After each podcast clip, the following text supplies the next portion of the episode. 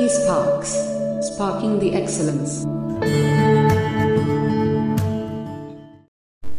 अध्याय दो व्यापार से साम्राज्य तक कंपनी की सत्ता स्थापित होती है। मुगल बादशाहों में औरंगज़ेब आखिरी शक्तिशाली बादशाह थे। उन्होंने वर्तमान भारत के एक बहुत बड़े हिस्से पर नियंत्रण स्थापित कर लिया था। 1707 में उनकी मृत्यु के बाद बहुत सारे मुगल सूबेदार और बड़े बड़े जमींदार अपनी ताकत दिखाने लगे थे। उन्होंने अपनी क्षेत्र रियासतें कायम कर ली थीं। जैसे जैसे विभिन्न भागों में ताकतवर क्षेत्र क्षेत्रीय रियासतें सामने आने लगी, दिल्ली अधिक दिनों तक प्रभावी केंद्र के रूप में नहीं रह सकी। 18वीं सदी के उत्तरार्ध एक तक राजनीतिक क्षितिज पर अंग्रेज़ों के रूप में एक नई ताकत उभरने लगी थी। क्या आप जानते हैं कि अंग्रेज़ पहले पहल एक छोटी सी व्यापारिक कंपनी के रूप में भारत आए थे? और यहाँ के इलाकों पर कब्जे में उनकी ज़्यादा दिलचस्पी नहीं थी। तो फिर ऐसा कैसे हुआ था कि एक दिन वे इस विशाल साम्राज्य के स्वामी बन बैठे? इस अध्याय में आप देखेंगे कि यह कैसे हुआ। पूर्व में ईस्ट इंडिया कंपनी का आना। सन 1600 में ईस्ट इंडिया कंपनी ने इंग्लैंड की महारानी एलिजाबेथ प्रथम से चार्टर अर्थात इजाजतनामा इजाज़तनामा हासिल कर लिया, जिससे कंपनी को पूरब से व्यापार करने का एकाधिकार मिल गया। इस इजाज़तनामे का मतलब यह था कि इंग्लैंड की कोई और व्यापारिक कंपनी इस इलाके में ईस्ट इंडिया कंपनी से होड़ नहीं कर सकती थी। इस चार्टर के सहारे कंपनी समुद्र पार जाकर इन इलाकों को खंगाल सकती थी, वहाँ से सस्ती कीमत पर चीज़ें खरीद कर उन्हें यूरोप में ऊँची कीमत पर बेच सकती थी। कंपनी को दूसरी अंग्रेज़ व्यापारिक कंपनियों से प्रतिस्पर्धा का कोई भय नहीं था। उस जमाने में वाणिज्यिक कंपनियाँ मो, मोटे तौर पर प्रतिस्पर्धा से बचकर ही मुनाफा कमा सकती थीं। अगर कोई प्रतिस्पर्धी न हो तभी वे सस्ती चीज़ें खरीद कर उन्हें ज़्यादा कीमत पर बेच सकती थी। लेकिन यह शाही दस्तावेज़ दूसरी यूरोपीय ताकतों को पूरब के बाजारों में आने से नहीं रोक सकता था। जब तक इंग्लैंड के जहाज़ अफ्रीका के पश्चिम तट को छूते हुए केप ऑफ़ गुड होप का चक्कर लगाकर हिंद महासागर पार करते, तब तक पुर्तगालियों ने भारत के पश्चिमी तट पर अपनी उपस्थिति दर्ज करा दी थी। वे गोवा में अपना ठिकाना बना चुके थे। पुर्तगाल के खोजी यात्री वास्को दगामा ने ही चौदह में पहली बार भारत तक पहुँचने के इस समुद्री मार्ग का पता लगाया था। सत्रहवीं शताब्दी की शुरुआत तक डच भी हिंद महासागर में व्यापार की संभावनाएँ तलाशने लगे थे। कुछ ही समय बाद फ्रांसीसी व्यापारी भी सामने आ गए। समस्या यह थी कि सारी कंपनियाँ एक जैसी चीज़ें ही खरीदना चाहती थी। यूरोप के बाज़ारों में भारत के बने बारीक सूती कपड़े और रेशम की ज़बरदस्त मांग थी। इनके अलावा काली मिर्च, लौंग, इलायची और दालचीनी की भी ज़बरदस्त मांग रहती थी। यूरोपीय कंपनियों के बीच इस बढ़ती प्रतिस्पर्धा से भारतीय बाज़ारों में इन चीज़ों की कीमतें बढ़ने लगीं और उनसे मिलने वाला मुनाफा गिरने लगा। अब इन व्यापारिक कंपनियों के फलने फूलने का यही एक रास्ता था कि वे अपनी प्रतिस्पर्धा कंपनियों को ख़त्म कर दें। लिहाजा बाज़ारों पर कब्जे की इस होड़ ने व्यापारिक कंपनियों के बीच लड़ाइयों की शुरुआत कर दी। सत्रहवीं और अठारहवीं सदी में जब भी मौका मिलता, कोई सी एक कंपनी किसी दूसरी कंपनी के जहाज़ डुबो देती। रास्ते में रुकावटें खड़ी करती और माल से लदे जहाज़ों को आग बढ़ने से रोक देती, को आगे बढ़ने से रोक देती। यह व्यापार हथियारों की मदद से चल रहा था और व्यापारिक चौकियों की किलेबंदी के ज़रिए सुरक्षित रखा जाता था। अपनी बस्तियों को किले बंद करने और व्यापार में मुनाफा कमाने की इन कोशिशों के कारण स्थानीय शासकों से भी टकराव होने लगे। इस प्रकार व्यापार और राजनीति को एक दूसरे से अलग रखना कंपनी के लिए मुश्किल होता जा रहा था। आइए देखें कि ये कैसे हुआ। ईस्ट इंडिया कंपनी बंगाल में व्यापार शुरू करती है। पहली इंग्लिश फैक्ट्री सोलह में हुगली नदी के किनारे शुरू हुई। कंपनी के व्यापारी यहीं से अपना काम चलाते थे। इन व्यापारियों को इस जम, उस जमाने में फैक्टर कहा जाता था। इस फैक्ट्री में वेयर हाउस था जहाँ निर्यात होने वाली चीज़ों का जमा किया जाता था। यहीं पर उसके दफ्तर थे जिनमें कंपनी के अफसर बैठते थे। जैसे जैसे व्यापार फैला, कंपनी ने सौदागरों और व्यापारियों को फैक्ट्री के आसपास आकर बसने के लिए प्रेरित किया। सोलह तक कंपनी के इस आबादी के चारों तरफ़ एक किला बनाना शुरू कर दिया गया। दो साल बाद उसने मुगल अफसरों को रिश्वत देकर तीन गाँवों की जमींदारी भी खरीद ली। इनमें से एक गाँव कालीकता था, जो बाद में कलकत्ता बना। अब इसे कोलकाता कहा जाता है। कंपनी ने मुगल सम्राट औरंगज़ेब को इस बात के लिए भी तैयार कर लिया कि वह कंपनी को बिना शुल्क चुकाए व्यापार करने का फरमान जारी कर दे। फरमान एक शाही आदेश है। कंपनी ज़्यादा से ज़्यादा रियायतें हासिल करने और पहले से मौजूद अधिकारों का ज़्यादा से ज़्यादा फ़ायदा उठाने में लगी हुई थी। उदाहरण के लिए, औरंगज़ेब के फरमान से केवल कंपनी को ही शुल्क मुक्त व्यापार का अधिकार मिला था। कंपनी के जो अफसर निजी तौर पर व्यापार चलाते, उन्हें यह छूट नहीं थी, लेकिन उन्होंने भी शुल्क चुकाने से इनकार कर दिया। इससे बंगाल में राजस्व वसूली बहुत कम हो गई। ऐसे में भला बंगाल के नवाब मुर्शिद कुली खान विरोध क्यों ना करते? व्यापार से युद्ध तक।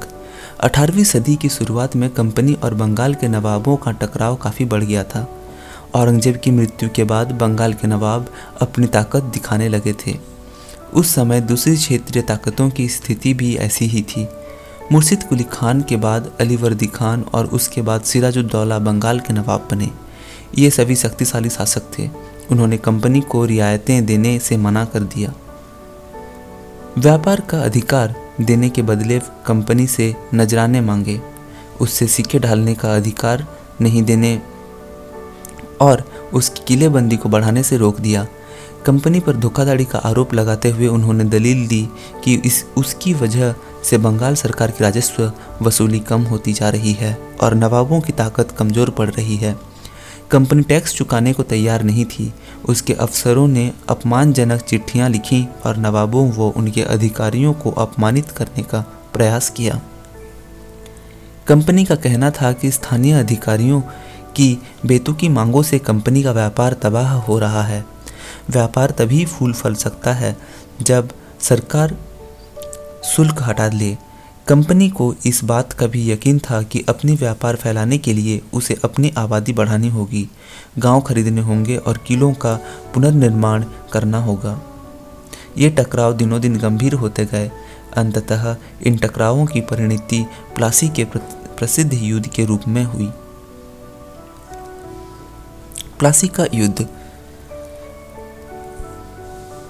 1756 में अली वर्दी खान की मृत्यु के बाद सिराजुद्दौला बंगाल के नवाब बने। कंपनी को सिराजुद्दौला की ताकत से काफ़ी भय था। सिराजुद्दौला की जगह कंपनी एक ऐसी कठपुतली नवाब चाहती थी, जो उसे व्यापारिक रियायतें और अन्य सुविधाएँ आसानी से देने में आनाकानी न करे। कंपनी ने प्रयास किया कि सिराजुद्दौला के प्रतिद्वंदी में से किसी को नवाब बना दिया जाए। कंपनी को कामयाबी नहीं मिली। जवाब में सिराजुद्दौला ने हुक्म दिया कि कंपनी उनके राज्य के राजनीतिक मामलों में टांग अड़ाना बंद कर दे, किलेबंदी रोके और बाकायदा राजस्व चुकाए। जब दोनों पक्ष पीछे हटने पर तैयार नहीं हुए तो अपने तीस हज़ार सिपाहियों के साथ नवाब ने कासिम बाज़ार में स्थित इंग्लिश फैक्ट्री पर हमला कर बोल दिया। नवाब की फौजी, फौजों ने कंपनी का अफसर को गिरफ़्तार कर लिया। गोदाम पर ताला डाल दिया अंग्रेज़ों के हथियार छीन लिए और अंग्रेज़ जहाज़ों को घेरे में ले लिया। इसके बाद नवाब ने कंपनी के कलकत्ता स्थित किले पर कब्जे के लिए उधर का रुख किया। कलकत्ता के हाथ से निकल जाने की खबर सुनने पर मद्रास में तैनात कंपनी के अफसरों ने भी रॉबर्ट क्लाइव के नेतृत्व में सेनाओं को रवाना कर दिया। इस सेना को नौसैनिक बेड़े की मदद भी मिल रही थी। इसके बाद नवाब के साथ लंबे समय तक सौदेबाजी चली। आखिरकार 1757 में रॉबर्ट क्लाइव ने प्लासी के मैदान में सिराजुद्दौला के खिलाफ कंपनी की सेना का नेतृत्व किया। नवाब सिराजुद्दौला की हार का एक बड़ा कारण उसके सेनापतियों में से एक सेनापति मीर जाफ़र की कारगुजारियाँ भी थीं। मीर जाफ़र की टुकड़ियों ने इस युद्ध में हिस्सा नहीं लिया। रॉबर्ट क्लाइव ने यह कहकर उसे अपने साथ मिला लिया था कि सिराजुद्दौला को हटाकर मीर जाफ़र को नवाब बना दिया जाएगा। प्लासी की जंग इसलिए महत्वपूर्ण मानी जाती है क्योंकि भारत में यह कंपनी की पहली बड़ी जीत थी। प्लासी की जंग के बाद सिराजुद्दौला को मार दिया गया और मीर जाफ़र नवाब बना। कंपनी अभी भी शासन की ज़िम्मेदारी संभालने को तैयार नहीं थी। उसका मूल उद्देश्य तो व्यापार को फैलाना था। अगर यह काम स्थानीय शासकों की मदद से बिना लड़ाई, लड़े ही किया जा सकता था तो किसी राज्य को सीधे अपने कब्जे में लेने की क्या ज़रूरत थी? जल्दी ही कंपनी को एहसास होने लगा कि यह रास्ता भी आसान नहीं है। कठपुतली नवाब भी हमेशा कंपनी के इशारों पर नहीं चलते थे। आखिरकार उन्हें भी तो अपनी प्रजा की नज़र में सम्मान और संप्रभुता का दिखावा करना पड़ता था। तो फिर कंपनी क्या करती? जब मीर जाफ़र ने कंपनी का विरोध किया तो कंपनी ने उसे हटाकर मीर कासिम को नवाब बना दिया। जब मीर कासिम परेशान करने लगा तो बक्सर की लड़ाई 1764 में उसको भी हराना पड़ा। उसे बंगाल से बाहर कर दिया गया और मीर जाफ़र को दोबारा नवाब बनाया गया। अब नवाब को हर महीने पाँच लाख रुपए कंपनी को चुकाने थे। कंपनी अपने सैनिक खर्चों से निपटने, व्यापारिक ज़रूरतों तथा अन्य खर्चों को पूरा करने के लिए और पैसा चाहती थी। कंपनी और ज़्यादा इलाके तथा और ज़्यादा कमाई चाहती थी। 1765 में जब मीर जाफ़र की मृत्यु हुई, तब तक कंपनी के इरादे बदल चुके थे। कठपुतली नवाबों के साथ अपने खराब अनुभवों को देखते हुए क्लाइव ने ऐलान किया कि अब हमें खुद ही नवाब बनना पड़ेगा। आखिरकार 1765 में मुगल सम्राट ने कंपनी को ही बंगाल प्रांत का दीवान नियुक्त कर दिया। दीवानी मिलने के कारण कंपनी को बंगाल के विशाल राजस्व संसाधनों पर नियंत्रण मिल गया था। इस तरह कंपनी की एक पुरानी समस्या हल हो गई थी। 18वीं सदी की शुरुआत से ही भारत के साथ उसका व्यापार बढ़ता जा रहा था, लेकिन उसे भारत में ज़्यादातर चीज़ें ब्रिटेन से लाए गए सोने और चांदी के बदले में खरीदनी पड़ती थी। इसकी वजह यह थी कि उस समय ब्रिटेन के पास भारत में बेचने के लिए कोई चीज़ नहीं होती थी। प्लासी की जंग के बाद ब्रिटेन से सोने की निकासी कम होने लगी और बंगाल के दीवाने मिलने के बाद तो ब्रिटेन से सोना लाने की ज़रूरत ही नहीं रही। अब भारत से होने वाले आमदनी के सहारे ही कंपनी अपने खर्चे चला सकती थी। इस कमाई से कंपनी भारत में सूती और रेशमी कपड़े खरीद सकती थी, अपने फौजों को संभाल सकती थी और कलकत्ते में किलों और दफ्तरों के निर्माण भी लागत उठा सकती थी। कंपनी के अफसर नवाब बन बैठे। नवाब बनने का क्या मतलब था? इसका एक मतलब तो यही था कि कंपनी के पास अब सत्ता और ताकत थी, लेकिन इसके कुछ और फ़ायदे भी थे। कंपनी का हर कर्मचारी नवाबों की तरह जीने के ख्वाब देखने लगा था। प्लासी के युद्ध के बाद बंगाल के असली नवाबों को इस बात के लिए बाध्य कर दिया गया कि वे कंपनी के अफसरों को निजी तोहफे के तौर पर ज़मीन और बहुत सारा पैसा दें। खुद रॉबर्ट क्लाइव ने इस बात, भारत ने ही भारत में बेहिसाब दौलत जमा कर ली थी। 1743 में जब वो इंग्लैंड से मद्रास, जो कि अभी चेन्नई कहा जाता है, आए तो उसकी उम्र 18 साल थी। 1767 में जब वो दो बार गवर्नर बनने के बाद हमेशा के लिए भारत से रवाना हुआ तो यहाँ उसकी दौलत 401102 मतलब चार लाख एक हज़ार एक सौ दो पाउंड के बराबर थी। चार लाख एक हज़ार एक सौ दो पाउंड। दिलचस्प बात यह थी कि गवर्नर के अपने दूसरे कार्यकाल में उसे कंपनी के भीतर फैले भ्रष्टाचार को ख़त्म करने का काम सौंपा गया था। लेकिन 1772 में ब्रिटिश संसद में उसे खुद भ्रष्टाचार के आरोपों पर अपनी सफ़ाई देनी पड़ी। सरकार को उसकी अकुत संपत्ति के स्रोत संदेहास्पद लग रहे थे। उसे भ्रष्टाचार आरोपों से बरी तो कर दिया गया, लेकिन 1774 में उसने आत्महत्या कर ली। कंपनी के सभी अफसर क्लाइव की तरह दौलत इकट्ठा नहीं कर पाए। बहुत सारी बीमारियों और लड़ाई के कारण कम उम्र में ही मौत का निवाला बन गए। उसके अलावा उन सभी, इन सभी को भ्रष्ट और बेमान मानना भी सही नहीं होगा। उनमें से बहुत सारे अफसर साधारण परिवारों से आए थे। उनकी सबसे बड़ी इच्छा बस यही थी कि वे भारत में ठीक ठाक पैसा कमाएँ और ब्रिटेन लौटकर आराम की ज़िंदगी बसार करें। जो जीते, जी धन दौलत लेकर वापस लौट गए, उन्होंने वहाँ आलिशान जीवन जिया। उन्हें वहाँ के लिए के लोग नबोव कहते थे। यह भारतीय शब्द नवाब का ही अंग्रेज़ी संस्करण बन गया था। उन्हें लोग अक्सर नए अमीरों और सामाजिक हैसियतों में रातों रात ऊपर आने वाले लोगों के रूप में देखते हैं। नाटकों और कार्टूनों में उनका मज़ाक उड़ाया जाता था। कंपनी का फैसला, कंपनी का फैलता शासन। यदि हम 1757 से 1857 के बीच ईस्ट इंडिया कंपनी के द्वारा भारतीय राज्यों पर कब्जे की प्रक्रिया को देखें तो कुछ महत्वपूर्ण बातें सामने आती हैं। किसी अनजान इलाके में कंपनी ने सीधे सैनिक हमला प्राय नहीं किया। उसने किसी भी भारतीय रियासतों का अधिग्रहण करने से पहले विभिन्न राजनीतिक, आर्थिक और कूटनीतिक साधनों का इस्तेमाल किया। बक्सर की लड़ाई सत्रह के बाद कंपनी ने भारतीय रियासतों में रेजिडेंट तैनात कर दिए। यह कंपनी के राजनीतिक या व्यावसायिक प्रतिनिधि होते थे। उनका काम कंपनी के हितों की रक्षा करना और उन्हें आगे बढ़ाना था। रेजिडेंट के माध्यम से कंपनी ने अधिकारी भारतीय राज्यों के भीतरी मामले, मामलों में भी दखल देने लगते थे, लगे थे। अगला राजा कौन होगा, किस पद पर किसको बिठाया जाएगा, इस तरह की चीज़ें भी कंपनी के अफसर ही तय करना चाहते थे। कई बार कंपनी ने रियासतों पर सहायक संधि भी थोप दी, जो रियासत इस बंदोबस्त को मान लेती थी, उसे अपनी स्वतंत्र सेनाओं, सेनाएँ रखने का अधिकार नहीं रहता था, उसे कंपनी की तरफ़ से सुरक्षा मिलती थी और सहायक सेना के रखरखाव के लिए वह कंपनी को पैसा देती थी।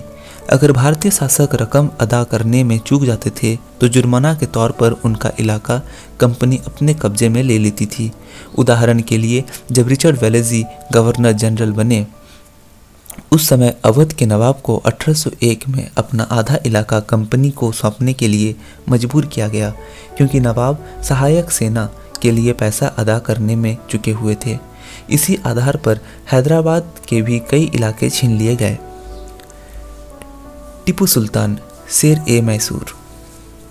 जब कंपनी को अपने राजनीतिक और आर्थिक हितों पर खतरा दिखाई दे, दिया तो कंपनी ने प्रत्यक्ष सैनिक टकराव का रास्ता भी अपनाया। दक्षिण भारतीय राज्य मैसूर के उदाहरण से यह बात समझी जा सकती थी, है। हैदर अली शासनकाल 1761 से 1782 और उनके विख्यात पुत्र टीपू सुल्तान शासनकाल 1782 से 1799 जैसे शक्तिशाली शासकों के नेतृत्व में मैसूर काफ़ी ताकतवर हो चुका था। मालाबार तट पर होने वाले व्यापार मैसूर रियासत के नियंत्रण में था, जहाँ से कंपनी काली मिर्च और इलायची खरीदती थी।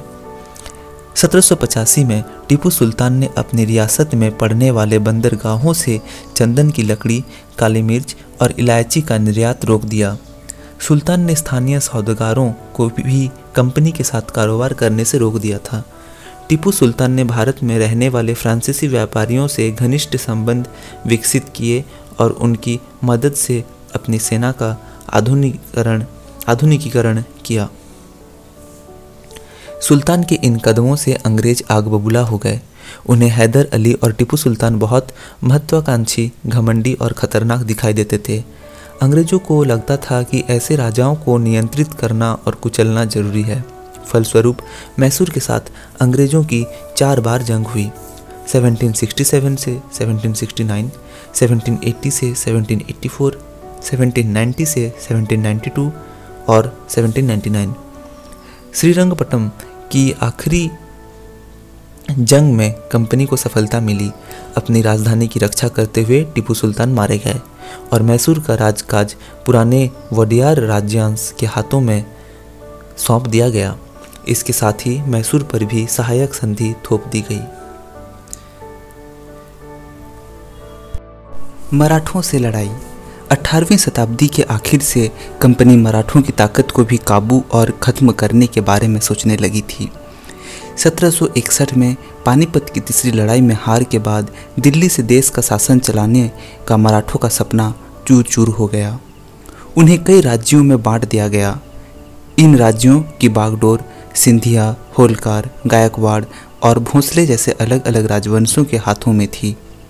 ये सारे सरदार एक पेशवा के अंतर्गत एक कन्फेडरेसी या राज्यमंडल के सदस्य थे। पेशवा इस राज्य मंडल का सैनिक और प्रशासकीय प्रमुख होता था और पुणे में रहता था। महादजी सिंधिया और नाना फडनीस 18वीं सदी के आखिर के दो प्रसिद्ध मराठा योद्धा और राजनीतिज्ञ थे। एक के बाद एक कई युद्धों में कंपनी ने मराठों को घुटने टेकने पर मजबूर कर दिया। पहला युद्ध सत्रह सौ बयासी में सालबाई संधि के साथ खत्म हुआ, जिसमें कोई पक्ष नहीं जीत पाया। दूसरा अंग्रेज़ मराठा युद्ध 1803 से 1805 कई मोर्चों पर लड़ा गया। इसका नतीजा यह हुआ कि उड़ीसा और यमुना के उत्तर में स्थित आगरा व दिल्ली सहित कई भूभाग अंग्रेज़ों के कब्जे में आ गए। अंततः 1870 17 से 1819 के तीसरे अंग्रेज़ मराठा युद्ध में मराठों की ताकत को पूरी तरह कुचल दिया गया। पेशवा वो पुणे से हटाकर कानपुर के पास बिठूर में पेंशन पर भेज दिया गया। अब विंध्य के दक्षिण में स्थित पूरे भूभाग पर कंपनी का नियंत्रण हो चुका था। सर्वोच्चता का दावा, उपरोक्त विवरण से स्पष्ट है कि 19वीं सदी की शुरुआत से कंपनी क्षेत्रीय विस्तार की आक्रामक नीति पर चल रही थी। लॉर्ड हैसिंग्स 1813 से 1823 तक गवर्नर जनरल थे। और उनके नेतृत्व में सर्वोच्चता की एक नई नीति शुरू की गई। कंपनी का दावा था कि उसकी सत्ता सर्वोच्च है, इसीलिए वो भारतीय राज्यों से ऊपर हैं। अपने हितों की रक्षा के लिए वह भारतीय रियासतों का अधिग्रहण करने का उनका अधिक और उनको अधिग्रहण की धमकी देने का अधिकार अपने पास मानती थी। यह सोच बाद में भी अंग्रेज़ों की नीतियों में दिखाई देती रही। लेकिन यह प्रक्रिया बैरोकटोक नहीं चली। उदाहरण के लिए, जब अंग्रेज़ों ने कित्तूर, फ़िलहाल कर्नाटक में, एक छोटे से राज्य को कब्जे में लेने का प्रयास किया तो रानी चेन्नम्मा ने हथियार उठा लिए और अंग्रेज़ों के खिलाफ आंदोलन छेड़ दिया। 1824 में उन्हें गिरफ़्तार किया गया और 1829 में जेल में ही उनकी मृत्यु हो गई। चेन्नम्मा के बाद कित्तूर स्थित संगोली के एक गरीब चौकीदार रायन्ना ने यह प्रतिरोध जारी रखा। चौतरफा समर्थन और सहायता से उन्होंने बहुत सारे ब्रिटिश शिविरों और दस्तावेजों को नष्ट कर दिया था। आखिरकार उन्हें भी अंग्रेज़ों ने पकड़कर 1830 में फांसी पर लटका दिया। प्रतिरोध के ऐसे कई दूसरे उदाहरण आप इस किताब में आगे पढ़ेंगे। 1830 के दशक के अंत में ईस्ट इंडिया कंपनी रूप के प्रभाव से बहुत डरी हुई थी, रूस के प्रभाव से। कंपनी को भय था कि कहीं रूस का प्रभाव पूरे एशिया में फैलकर उत्तर पश्चिम से भारत को भी अपने चपेट में न लें।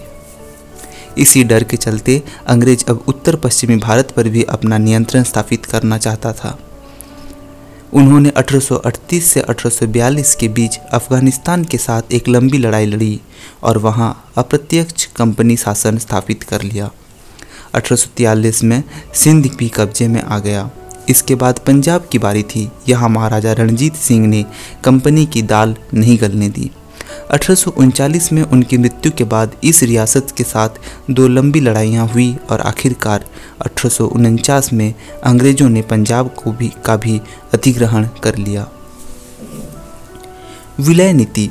अधिग्रहण की आखिरी लहर 1848 से अठारह सौ छप्पन के बीच गवर्नर जनरल बने लॉर्ड डलहौजी के शासनकाल में चली। लॉर्ड डलहौजी ने एक नई नीति अपनाई, जिसे विलय नीति का नाम दिया गया। यह सिद्धांत इस तर्क पर आधारित था कि अगर किसी शासक की मृत्यु हो जाती है और उसका कोई पुरुष वारिस नहीं है तो उसकी रियासत हड़प कर ली जाएगी, यानी कंपनी के भूभाग का हिस्सा बन जाएगी। इस सिद्धांत के आधार पर एक के बाद एक नई रियासतें। सतारा अठारह में संबलपुर 1850 में, उदयपुर अठारह सौ बावन में, नागपुर अठारह सौ तिरपन में और झांसी अठारह सौ चौवन में अंग्रेज़ों के हाथ में चली गई। आखिरकार अठारह सौ छप्पन में कंपनी ने अवध को भी अपने नियंत्रण में ले लिया। इस बार अंग्रेज़ों ने एक नया तर्क दिया। उन्होंने कहा कि वे अवध की जनता को नवाब के कुशासन से आज़ाद कराने के लिए कर्तव्य से बंधे हुए हैं और इसीलिए वे अवध पर कब्जा करने को मजबूर हैं। अपने प्रिय नवाब को जिस तरह से गद्दी से हटाया गया, उसे देखकर लोगों में गुस्सा बढ़ उठा और अवध के लोग भी अठारह सौ सतावन के महान विद्रोह में शामिल हो गए। नए शासन की स्थापना। गवर्नर जनरल वारन हसिंग्स उन बहुत सारे महत्वपूर्ण व्यक्तियों में से था, जिन्होंने कंपनी की ताकत फैलाने में अहम भूमिका अदा की थी। वारन हसिंग्स के समय एक आते आते तक आते आते कंपनी न केवल बंगाल, बल्कि बम्बई और मद्रास में भी सत्ता हासिल कर चुकी थी। ब्रिटिश इलाके मोटे तौर पर प्रशासकीय इकाइयों में बंटे हुए थे, जिन्हें प्रेसिडेंसी कहा जाता था। उस समय तीन प्रेसिडेंसी थीं बंगाल, मद्रास और बम्बई हर एक का शासन गवर्नर के पास होता था। सबसे ऊपर गवर्नर जनरल होता था। वैरन हसिंग्स ने कई प्रशासकीय सुधार किए। न्याय के क्षेत्र में उसके सुधार खास तौर से उल्लेखनीय थे। सत्रह सौ बहत्तर से एक नई न्याय व्यवस्था स्थापित की गई। इस व्यवस्था के प्रावधान किया गया कि हर ज़िले में दो अदालतें होगी। फौजदारी अदालत और दीवानी अदालत। दीवानी अदालतों के मुखिया यूरोपीय जिला कलेक्टर होते थे। मौलवी और हिंदू पंडित उनके लिए भारतीय कानूनों की व्याख्या करते थे। फौजदारी अदालतें तब अभी थी, अभी भी काजी और मुफ्ती के ही अंतर्गत थीं, लेकिन वे भी कलेक्टर की निगरानी में काम करते थे।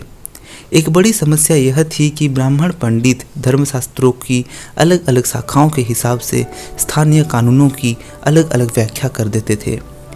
इस भिन्नता को खत्म करके सामरूपता लाने के लिए 1775 में 11 पंडितों को भारतीय कानूनों का एक संकलन तैयार करने का काम सौंपा गया। एन बी हालहेड ने इस संकलन का अंग्रेज़ी में अनुवाद किया। 1778 तक यूरोपीय न्यायाधीशों के लिए मुस्लिम कानूनों की भी एक संहिता तैयार कर ली गई थी। सत्रह सौ तिहत्तर के रेगुलेटिंग एक्ट के तहत एक नई सर्वोच्च न्यायालय की स्थापना की गई। इसके अलावा कलकत्ता में अपीलीय अदालत, सदर निजामत अदालत की भी स्थापना की गई। भारतीय ज़िले में कलेक्टर सबसे बड़ा अहदा होता था। जैसा कि नाम से ही पता चलता है, उसका मुख्य काम लगान और कर इकट्ठा करना तथा न्यायाधीशों, पुलिस अधिकारियों, व दरोगा की सहायता से ज़िले में कानून व्यवस्था बनाए रखना होता था। उसका कार्यालय कलेक्ट्रेट, सत्ता और संरक्षण का एक नया केंद्र बन गया था। जिसने पुराने सत्ता केंद्रों को हाशिए पर ढकेल दिया। कंपनी की फौज। कंपनी के साथ भारत में शासन और सुधार के नए विचार तो आए, लेकिन उसकी असली सत्ता सैनिक ताकत में थी। मुगल फौज मुख्य रूप से घुड़सवार और पैदल सैनिक थे। उन्हें तीरंदाजी और तलवारबाजी का प्रशिक्षण दिया जाता था। सेना में सवारों का दबदबा रहता था और मुगल साम्राज्य को एक विशाल पेशेवर प्रशिक्षण वाली पैदल सेना की ज़रूरत महसूस नहीं होती थी। ग्रामीण इलाकों में सशस्त्र किसानों की बड़ी संख्या थी। स्थानीय जमींदार मुगलों को ज़रूरत पड़ने पर पैदल सिपाही मुहैया कराते थे। 18वीं सदी में जब अवध और बनारस जैसी रियासतों में किसानों को भर्ती करके उन्हें पेशेवर सैनिक प्रशिक्षण दिया जाने लगा तो यह सूरत बदलने लगी। ईस्ट इंडिया कंपनी ने जब अपनी सेना के लिए भर्ती शुरू की तो उसने भी यही तरीका अपनाया। अंग्रेज़ अपनी सेना को सिपॉय आर्मी कहते थे। 1820 के दशक से जैसे जैसे युद्ध तकनीक बदलने लगी, कंपनी की सेना में घुड़सवार टुकड़ियों की ज़रूरत कम होती गई। इसकी वजह यह थी कि ब्रिटिश साम्राज्य बर्मा, अफ़गानिस्तान और मिस्र में भी लड़ रहा था, जहाँ सिपाही मस्केट, जो कि तोड़ेदार बंदूकें और मैचलॉक से लैस होते थे। कंपनी की सेना के सिपाहियों को बदलती सैनिक आवश्यकताओं पर का ध्यान रखना पड़ता था और अब उसकी पैदल टुकड़ी ज़्यादा महत्वपूर्ण होती जा रही थी। 19वीं सदी की शुरुआत से अंग्रेज़ एक समरूप सैनिक संस्कृति विकसित करने लगे थे। सिपाहियों को यूरोपीय ढंग का प्रशिक्षण, अभ्यास और अनुशासन सिखाया जाने लगा। अब उनका जीवन पहले से भी ज़्यादा नियंत्रित था। इस कोशिश में कभी कभी समस्याएँ भी आ जाती थीं, क्योंकि पेशेवर सिपाहियों की सेना खड़ा करने में चक्कर में अंग्रेज़ कई बार जाति और समुदाय की भावनाओं को नज़रअंदाज कर देते थे। भला लोग अपनी जातीय और धार्मिक भावनाओं को इतनी आसानी से कैसे छोड़ सकते थे?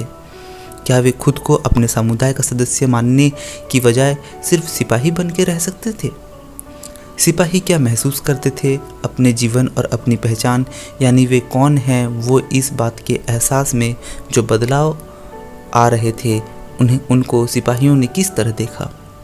अठारह सौ सतावन का विद्रोह हमें सिपाहियों की इस दुनिया की झलक दिखाता है। इस विद्रोह के बारे में आप अध्याय पाँच में पढ़ेंगे। निष्कर्ष, ईस्ट इंडिया कंपनी एक व्यापारिक कंपनी से बढ़ते बढ़ते एक भौगोलिक औपनिवेशिक शक्ति बन गई।